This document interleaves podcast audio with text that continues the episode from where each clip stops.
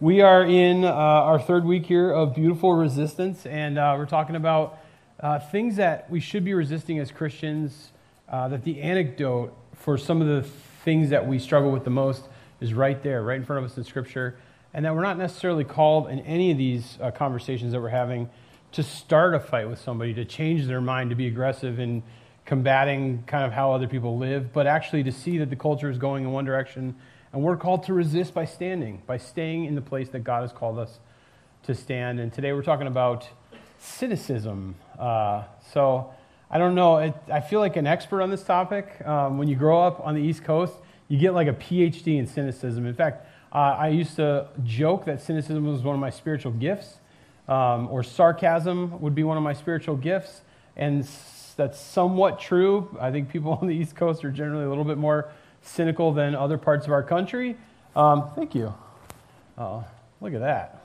First class. Um, but I, I do think we often struggle with cynicism and we get to a place where we just think maybe things just aren't going to work or maybe god's just not going to be there and listen he's not going to come through or you know things are impossible things that we're called to do we can come up with a list of reasons why we shouldn't do them from the very beginning and we kind of instead of thinking the best about something we think the worst about it and we can kind of start to be this sort of grumpy, older version of ourselves uh, for a couple reasons. And so today, uh, what I want to do is I want to identify what makes us cynical sometimes and things that we actually probably need to pay attention to and deal with.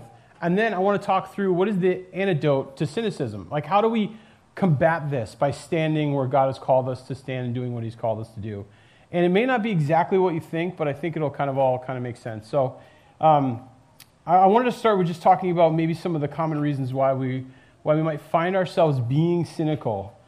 And I think the one that's at the core of sort of someone who's struggling with cynicism is the fact that we don't believe that God is good.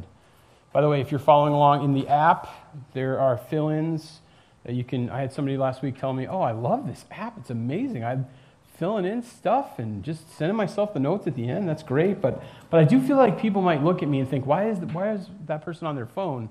We, go ahead, and be on your phone. It's fine. Just, you know, use it for the app. That's what we're, that's what we're giving you. So we don't believe that at, the, at our core, we don't believe that God is good. There's something about our relationship with God or that something that's happened in our lives where we don't necessarily know if we 100% are bought into the idea that God is good, and it creates a cynical heart over time where we start to question everything. We start to knock down the goodness of God. We start to believe that maybe He's not good, that maybe things aren't going to work out, that maybe we're going to be stuck in situations that we don't necessarily you know, know a way out of, that God's not really there. And we're kind of going through the motions of worshiping God, but we don't actually believe that He's good. And I want you to know that God is the most joyful being in the entire universe. Like, as God created everything, I mean, I love this picture in Genesis, uh, you know, where God is creating everything, and every time He creates something, He steps back, and what does He say about it? It's good. There's no cynicism in God's heart at all. He, like, loves everything that He creates. He loves you, and He's joyful, and He's full of hope. And, like, we tend to sometimes focus on the times where we don't think God does exactly what we want, for you know whatever situation we're in, or we focus on times where we maybe think that God doesn't necessarily love us the same way that He loves other people or, or His other creation. But at the core, if we're coming from a place of understanding that God is good, it helps us to be hopeful, to be joyful instead of being cynical. The second idea is reasons why we're cynical is we've been hurt. We've been hurt. Let's just admit it from the beginning. Someone has hurt us, something has hurt us. And we've been hurt in two, two different ways. One, we've been hurt by people. There have been individuals who have let us down, who've hurt us, who've done things in our lives, and we just assume everyone now is going to be like that because we're living in that hurt. Instead of dealing with that situation where someone has hurt us, instead of seeking forgiveness or asking for forgiveness or, or asking for you know, some sort of change in that relationship, we just cut the person off and then we say that it's all on them and now we expect everyone else to hurt us. Right? It's kind of like when we, I don't know if you've ever been around sort of a rescued animal, they just don't trust the same way that they used to, right? Somebody hurt them and now they don't trust, and it's a protection mechanism, right? It's like saying, hey, I'm not going to let you hurt me. I'm going to stay far enough away from you so that you don't. And we become cynical and we assume everybody's trying to take advantage of us. We assume everyone's going to hurt us. We assume everyone's going to let us down. And just like to let you in on like a little secret, everyone's going to let you down. Like people are, they're messed up, man. We're an imperfect church for imperfect people. We're going to let you down. I'm going to let you down. You're like, not my pastor. Yes, I will. I will let you down. I will. Our staff will let you down. Your people in your small group, they're going to let you down. It's going to happen. Now, the question is will you allow that to make you cynical? Or will you find ways to repair those relationships and work through that baggage and deal with that conflict and have conversations around the hurt that someone caused you and challenge your brothers and sisters to be better than they have been or were to you and not assume that everyone's going to be the same way? So we've been hurt by people. We've also been hurt by the church. I think some of this hurt is institutional. And we have to admit that the church has done some things over its incredibly long, you know, 2,000 year run that has hurt people. You, you can find things in every period of time, in almost every single church, I mean, in every church, that, where people have been hurt. It will happen. It will. Because people are, are, are imperfect and they will do things that will hurt others. And there's been times where we've had to purify the church and cleanse the church and call out the junk that's happened. And I will be the first one to stand up and say when something's going wrong or someone's being abused or the church is doing something it's not supposed to, to call that out. I'm with you on that, but we can't allow that to create a cynicism in our heart that allows us to not be able to do the things that God has called us to. And in fact, we resist that cynicism, right? And you might think we resist it with hope and joy. And you're not exactly wrong about that, but I want to make the case today that we resist it with celebration. So I'm in, I'm in Luke chapter 14. If you want to follow along, 14 and 15 is where we're going to be. You can pick up one of the Bibles on the chairs. Somebody can give me a page number if they want. Sword drill. I don't have any candy with me.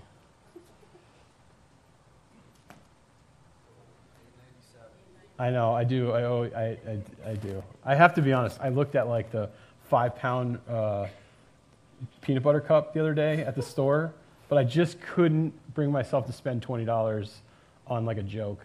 So, trying to use my money correctly and not be a hypocrite. All right, so. Um, all right, Luke chapter 14. Uh, I'm going to start with verse 1 here. And just follow along because I think sometimes we have this idea that, that God or Jesus is not necessarily joyful, that, you know, they're very serious and stern.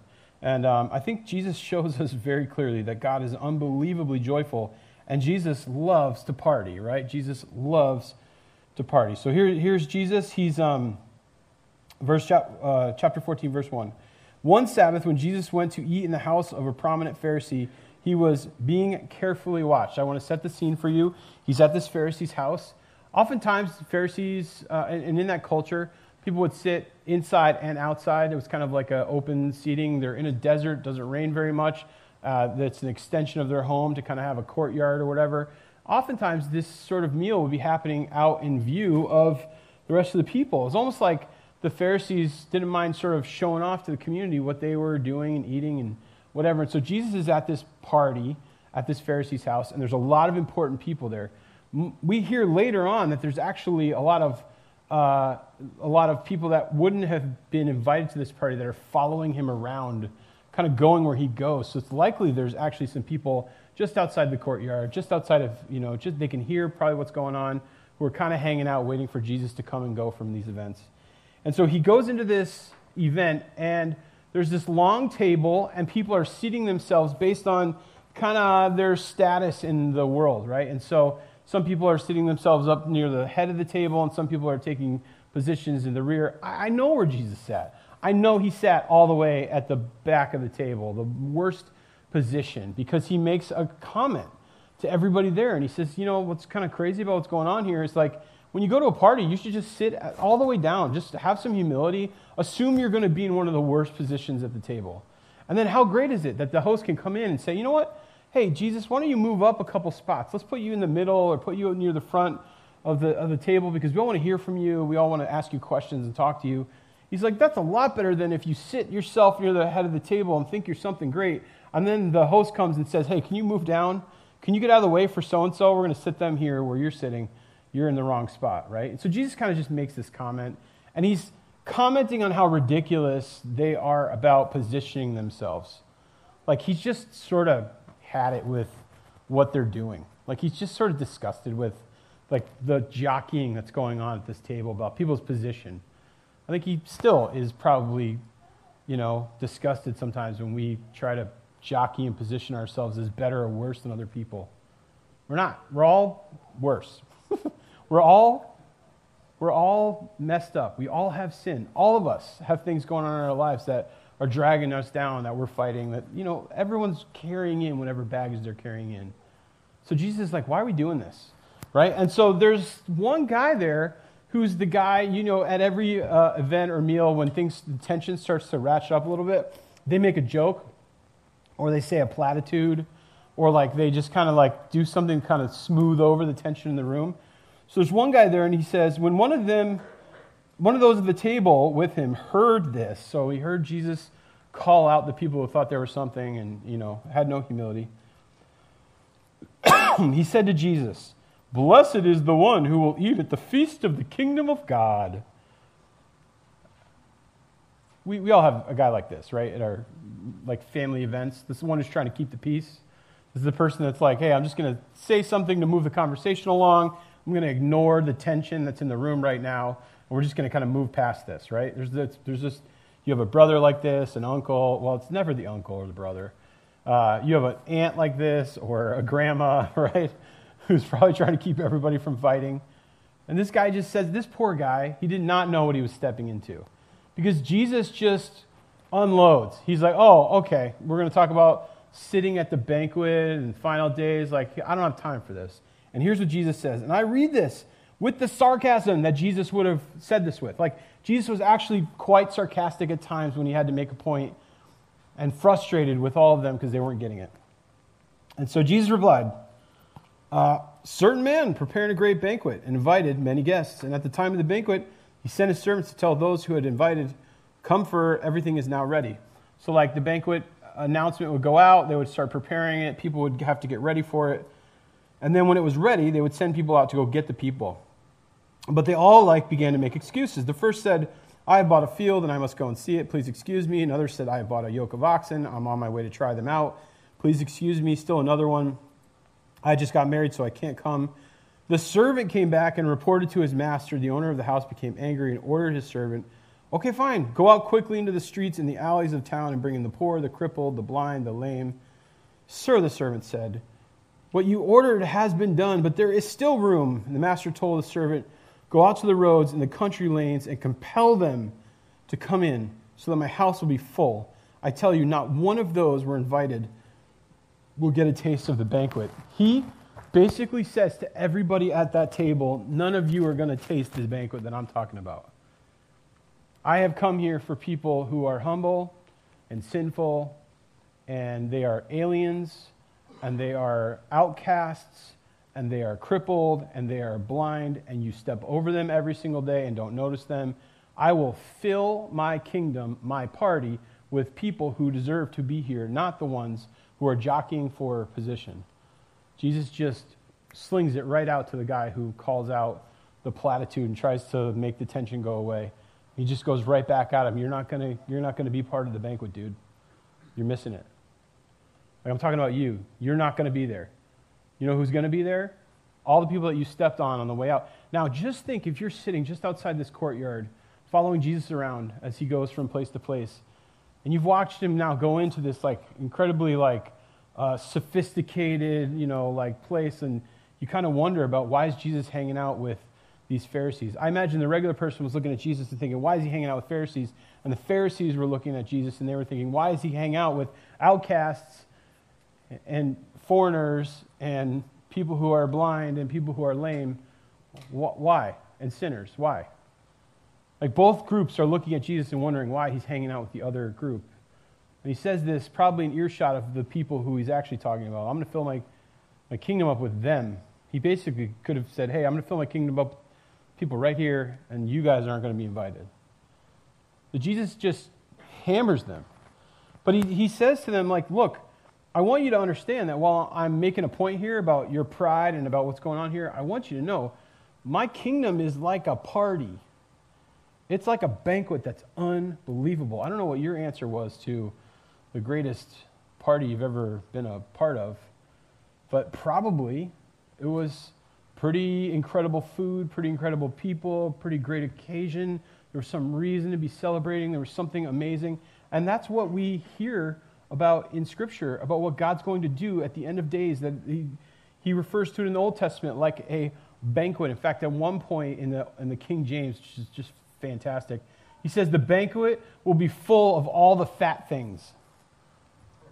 So the table is going to be loaded up with barbecue. Right? Like, it's going to be the best. It's going to be something you don't want to miss. It's going to be the rager of all ragers. The one that you thought that was going to be in high school but was a letdown. The one you thought you were going to go to in college but was a letdown. That's the one that's coming one day when God comes back and throws this huge banquet, this huge party. Jesus loves to party. Think about his first miracle. What is his first miracle? He goes to a wedding, and after, you know, like them celebrating for a short time, the wine runs out. So what does Jesus do after a little coercion from his mom? Blesses the water and turns it into wine, and it's even better than what they brought out for the guests in the beginning. And everybody parties for another couple days to celebrate the wedding that they're at. Like, I want you to understand, Jesus wants the party. He loves you, and he's full of joy. We think of him sometimes as this judgmental, because he will judge someday. And we think of him as this heavy, right? Because God is serious and full of justice. But also, God is joyful and full of hope and loves you and calls you good and is here to fill his party with you, right? Not the people who have it all figured out, not the arrogant and the prideful, the humble, the sinful, the people who are struggling, the people who are barely hanging on. Like that's who the pe- people who get to go to the party that God is about to throw. And Jesus is all about, about the party. Chapter 15, he goes on, just like a couple verses later. Similar situation. He's talking to tax collectors and sinners now. Different audience, right? But same similar situation. He's now talking to those people who are sitting outside the wall He's now talking to them, and the Pharisees are watching him and judging him for being around these sinners. And this is what he says Now the tax collectors and the sinners were all gathering around to hear Jesus. The Pharisees and the teachers of the law muttered, This man welcomes sinners and eats with them, right? It's the opposite now. One's judging him one way and one's judging him the other way. Jesus didn't seem to care. He was just going to continue to go around and spend time with people because all of them in his eyes are good and lovely, and he wants to be with them. Verse 3 Then Jesus told this parable Suppose one of you has a hundred sheep and loses one of them. Doesn't he leave the 99 in the open country and go after the lost sheep until he finds it? And when he finds it, he joyfully puts it on his shoulders and goes home. And then he calls his friends and neighbors together and says, Rejoice with me, I have found my lost sheep. I tell you, in the same way, there will be more rejoicing in heaven over one sinner who repents than over 99 righteous persons who do not need to repent. He starts a story, and this will turn into three parts, where he says, Hey, something's missing, something's lost. When we find that, we throw a party. When we find that, there's rejoicing in heaven. When we find that, we're full of joy. Like there's no room for cynicism. There's no, there's no saying, hey, that, that sheep will never be found. There's no, hey, let's cut off that one. That one's not going to, you know, make it into the kingdom. Let's just let that one be and let it go and cut it off. There is none of that. Right? The, the, the shepherd goes and leaves the 99 and says, I'm going to go find the one. And you may not believe that we're going to find it, and you may not be sure where it is, and you, but I'm going to go and find this sheep. I'm going to throw it over my shoulders and bring it back, and we're going to have a party. We're going to be full of joy. We're going to celebrate. And I want you to understand that in each one of these situations, Jesus is saying the, like, the, the end part of the story is that they throw a party. Like Celebration is the activity of joy and hope. And if you have joy and you have hope in your life, and it's not cynicism, it is shown through celebration. Right? And that's exactly what happens in these stories as the whatever person that they're talking about goes and finds the item that is lost, the thing that happens is joy and hope and they celebrate. You might be asking yourself, what does that look like? And I just want to ask, are you constantly celebrating the things that are important for the kingdom of God? Are you celebrating transformation in people's lives? Like, how many of your small groups are you, are you sharing testimonies about things that are going on in your lives? Are you sharing when times are difficult and having people pray over you, right, and carry the burden for you in those difficult times as an act of defiance against the culture around us who will tell us God is not good when you suffer? Right? How many of us are celebrating the little wins, the things that God does do and show up to give everybody else joy and everybody else hope when we hear those stories? You know, one of the things we're doing when we do our worship night here in, in a couple of weeks, months, I don't know how long it is until it comes up soon, is we're working on having testimonies that go with each section of the worship night because we should be sharing more stories and celebrating life change more. It's not just life change, it's sort of anytime we find ourselves in transition, anytime we see somebody come into the kingdom of God for the first time, any time we see somebody get up off their feet and get clean and start a new pattern in their life and do something different. Like we need to be celebrating all of those moments and sharing all of those stories because that's what it looks like to have joy and hope. Celebration is the activity of joy and hope. Jesus goes on. Here's what he says Luke 15, verse 8. Suppose a woman has 10 silver coins and loses one. Doesn't she light a lamp and sweep the house and search carefully until she finds it? And when she finds it, she calls her friends and neighbors together and says, Rejoice with me, I have found my lost coin. And in the same way, I tell you, there is rejoicing in the presence of the angels of God over one sinner who repents. And Jesus is telling them, hey, uh, the thing that lights up heaven the most, the thing that creates the most amount of joy and the most amount of hope, is watching someone be found. And we party every time. Can you imagine? Like, just what does that look like? I definitely, as a teenager, like thought about this quite a bit. Like, what does a party in heaven look like, and how often is that going on? Is it just like you know, like the deli counter or the DMV, where like click another number happens, and then boom, another party explodes, and it's just like never ending? Wouldn't you get tired of celebrating that much? Like, wouldn't you be like, all right, cool, like, but we knew that guy was going to be fine, right? Like, you know, like, wouldn't you get to a point where that celebration might end? It doesn't end. It doesn't end because every time someone comes into the kingdom of God, there is a celebration and there is rejoicing and there is joy and there is hope. Right? And it is exploding every single time. You, hopefully, were one of those celebrations at some point. You think, like, you know, I'm the least significant person in the kingdom of God, but there was a party in heaven and angels rejoiced when you became a Christian. And if you don't know Jesus, right, that party is just waiting. It's just on hold. It's just ready to go as soon as you decide to transfer your faith to Jesus and say, not, not on my own, not, not my sin, am I going to stand in front of God and tell him that I'm okay because I was a good person? I'm going to tell him that I'm okay, I'm justified here because Jesus died for me and paid for my sin. Right? And when we make that transition, that's when the party happens. But that's not the end of the story, right? Jesus continues uh, to tell a third story about a son. And this one's a lot more complicated. And he tells a story about a son who basically uh, tells his dad, hey, hey, there's two brothers and, and a dad. And he says, hey, dad, I want my inheritance now. It's basically the equivalent in Hebrew society of telling your parents you hate them, right? And he takes his inheritance and he goes off to a foreign land and he squanders it in wild living and he sows his oats. He goes to Las Vegas and spends it all on gambling. That's essentially what happens, and worse than that, right?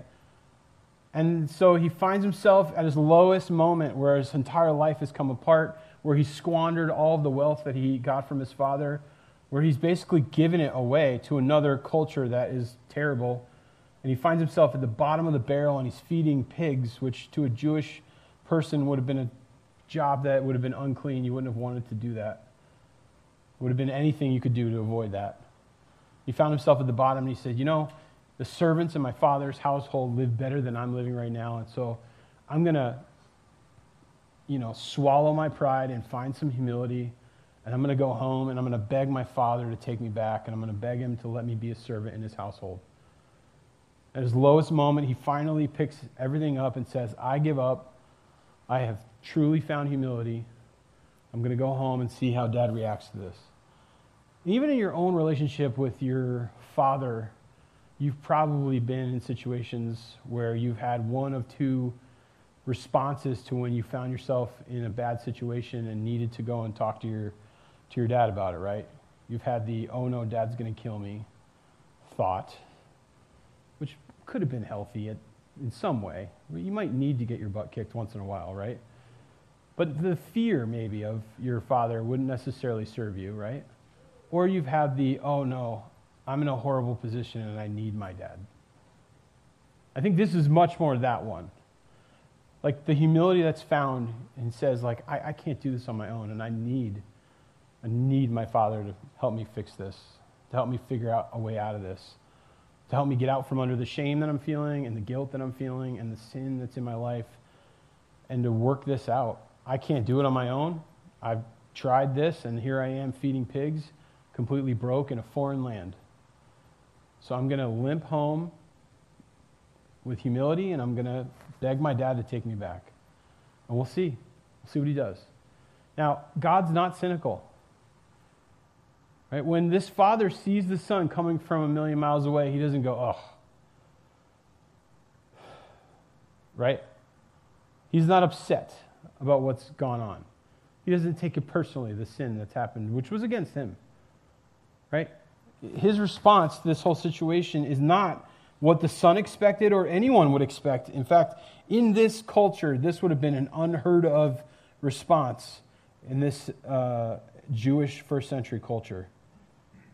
So here's verse 17. I'm going to pick it back up. Uh, Luke 15, verse 17. When he, uh, the son, the son who had gone and squandered all the, the, the wealth, when he came to his senses, he said, How many of my father's hired servants have food to spare, and here I am starving to death? I'm going to set out and I'm going to go back to my father and say to him, Father, I have sinned against heaven and I have sinned against you, and I am no longer worthy to be called your son. Make me like one of your hired servants.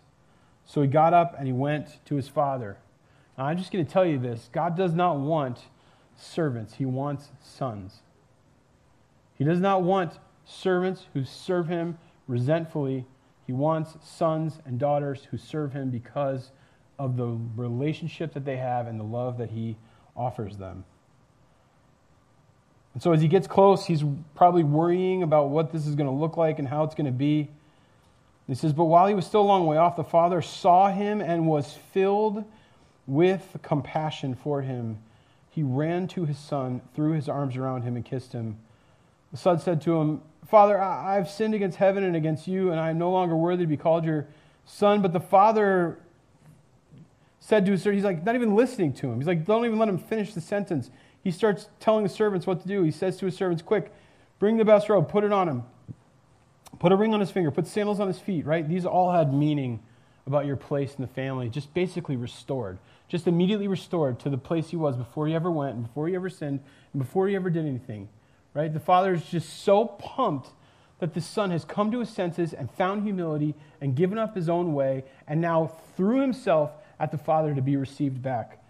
And he just restores him. He doesn't even let him get out his pre worked out, you know, uh, you know, he, he's not even going to let him finish his statement. He's like, I don't care what I you. It's fine. We're good. You, you. I see the humility all over you. You smell like pig crap. right? You look like pig crap. Like, like it's enough, dude. You're restored. I mean, it would have been ridiculous for the dad to run to him and throw his arms around him. It would have been unheard of in society for him to just restore him to that position.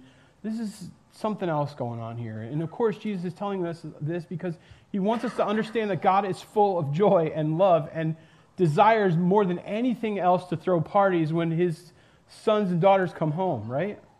That's what he's doing. And so he says, But the father said to the servants, Quick, bring the robe and put it on him, put a, ring on his finger, put sandals on his feet. Bring the fatted calf and kill it. Let's have a feast and celebrate. For the son of mine was dead and is alive again.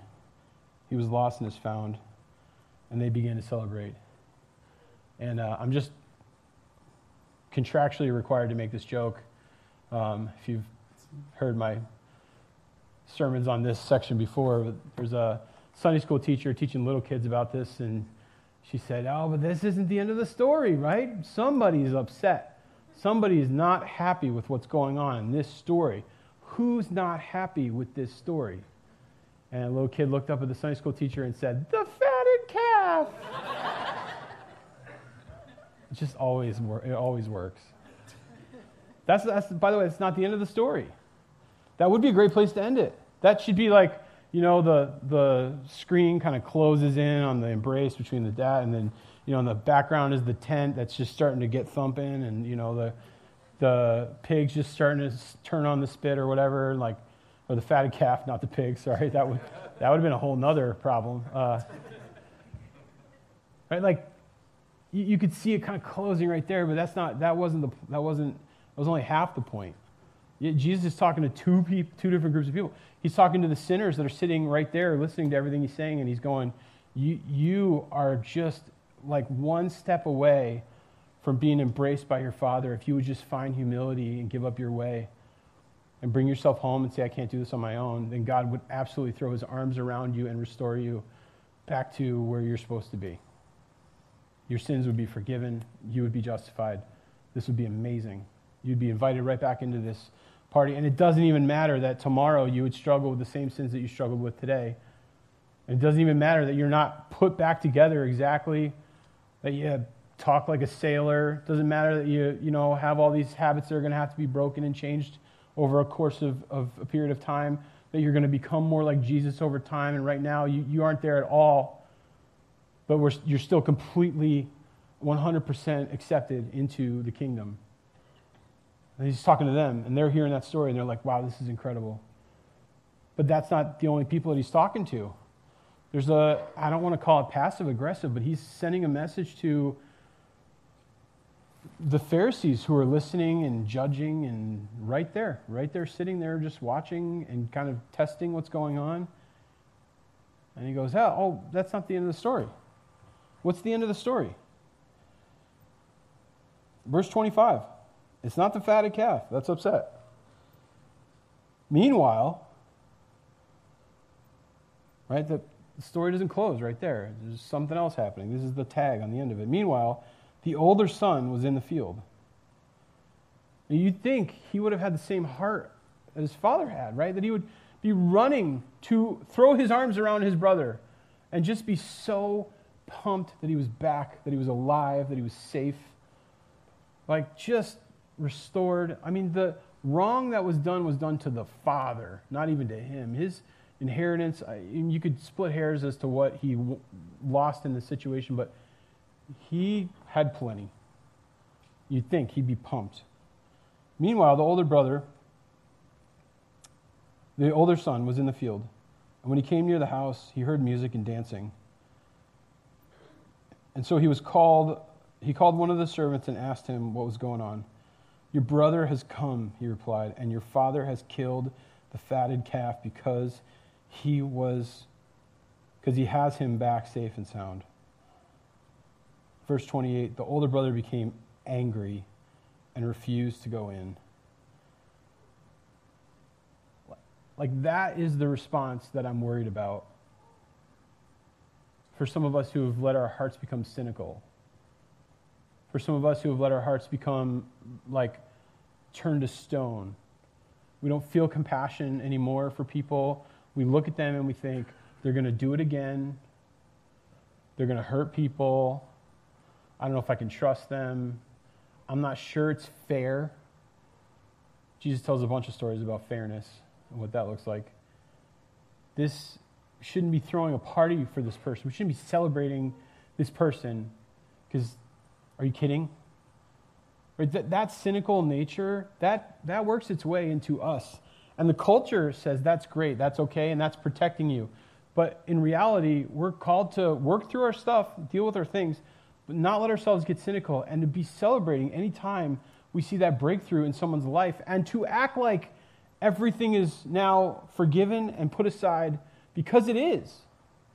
Even if they haven't figured out how to act the same way that you do or like have the same morals exactly, or there's going to be years of them working through what it looks like to be a Christian over a long period of time, we can either look at that situation with cynicism and say they're going to let us down, they're going to walk away, they're not going to do what they're supposed to do, they're not going to change the way they're supposed to change. I don't see it. I don't think it's going to happen. Or, or we can celebrate.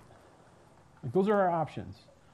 Because I think Jesus would rather us be full of joy and full of hope in every one of these situations and see what is not there yet and believe that those things are going to come to pass than to meet those situations with cynicism and say, come on, right? No way.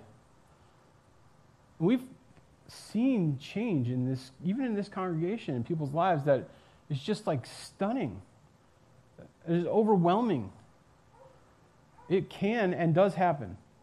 And when we give up on people, when we cut them off, when we say forget it, we're just giving into that cynical heart. Okay? And we're missing the idea that joy and hope is possible through celebration. And so the father is just devastated, right, by this. The son became angry and refused to go in, so the father went out and pleaded with him. He pleaded with him. But he answered his father, Look, all these years, what does it say? I've been what? I've been what? Slaving. Does that sound like a son? In reality, what this father had was two servants and no sons. And when his son came home, a son, and he was able to restore him, that was something to celebrate. But his older, the older son, has been slaving, not serving, not working alongside for the kingdom, but slaving for him. He says, I've been slaving for you and never disobeyed your orders. Does that sound like a Pharisee? Does that sound like some of us who are just wrapped up in, you know, the religiosity of our church history or kind of our family uh, situation, and all we think about is following the rules, and we've missed something significant? We become a slave and we follow the rules instead of actually becoming a son and having a relationship with a God who loves us. He said, You never even gave me a young goat. Forget about the fatted calf. I didn't even get a goat. But by the way, goat, that's ter- goats are delicious. Like, I don't go to the Caribbean and have some cur- curried goat, right? Come on. You never even gave me a goat so I could celebrate with my friends. But when, listen to this, man, you can't make this up. But when this son of yours, not my brother, he's dead to me, he'll never change. He's the same as he's always been, and he'll always be the same. I've given up on him. When this son of yours, who has squandered your property with prostitutes, comes home, you kill the fatted calf for him. Good. Enjoy that. I'm not going in. My son, the father said, You are always with me, and everything I have is yours. But when we, we had to celebrate and be glad because this brother of yours was dead and he is alive again, he was lost and is found. And I just think cynical Christians are missing it, man. We're missing it. If we allow cynicism to creep in, if we allow cynicism to creep in, we can't join the party. We can't bring ourselves to celebrate when other people are found because we think it's not fair or we've been hurt by it or we can't just let it happen. We can't join the party. You miss the party. By the way, he not only missed the party for his brother, but he missed the party for himself. He could have been throwing parties all the time with his friends and celebrating all the time while his brother was away. And what was he doing? Missing his own party and then missing the party of his brother because he was living just with intense resentment because cynical Christians, what they end up doing is they end up serving God with resentment. They end up following the rules and missing the relationship. They end up saying, I'm doing everything perfectly religiously correct, and yet I couldn't be any further away from God than I am right now. And God, you owe me something for all that I have done or given up. There's something in their heart that just says, like, hey, God, he's not for me the way he seems to be for all these other people who are messy. Like I've been slaving for him and following all these rules and doing all this stuff right, and it still feels like he doesn't love me the way that he should. Like that's that's cynicism. The third one, they cynical Christians judge everybody harsher than themselves. Right? What does he say? But when this son of yours, he's the one that's messed up. He's terrible. He's got so much sin. He missed his own resentment, his own hatred. He still hasn't forgiven or let go of whatever's going on. He's the one dealing with all kinds of sin and, and difficulty. Like it's going in both directions. And the last one they miss, they miss the celebration. Man, I don't want to live with cynicism in my heart. I want to be at the party.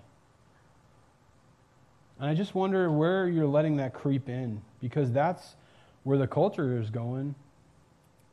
And there's a lot of things that create cynicism in our lives, things that are letting us down all over the place. I mean, like the whole political process, for one. I mean, I don't want to get real political on you, but I feel a lot of cynicism when it comes to all that. I feel a lot of cynicism when it comes to, I don't know, the way the government works or the way that, you know, institutions, but I'm, none of that should affect how I feel about what God is doing in His kingdom, in His church, and people coming into the kingdom. It's like I can let myself get cynical and I can let that spill over into my spiritual life, or I can just meet all of that opportunity for cynicism with hope and joy and celebrate every time I get a chance. Because that's what God has called us to do. And to resist that means to stand in joy and in hope, to stand in celebration whenever we possibly can. Not to meet it with cynicism, but to meet it with joy and with hope. Let me, let me finish us in prayer. God, would you just show us places in our heart where we have allowed cynicism to creep in? And would you help us to just push that out? Jesus, would we know that you are good? That while people will let us down and we will deal with hurt in this life, God, that you, you are a God who loves us. You call us good. You are a God who is joyful. You are a God who is full of hope. God, would you let us emulate that in this world? To deal with the places we've been hurt, and then to move on and meet those things with joy and with hope and with celebration. And God, would this be the kind of church that celebrates as we see people move closer to their Father from far away? And will we not be the brother who stands in the field trying to decide if he can join the party, but we would rush to the party and we would celebrate what you're doing? God, we ask that you grow your kingdom here. In Jesus' name, amen.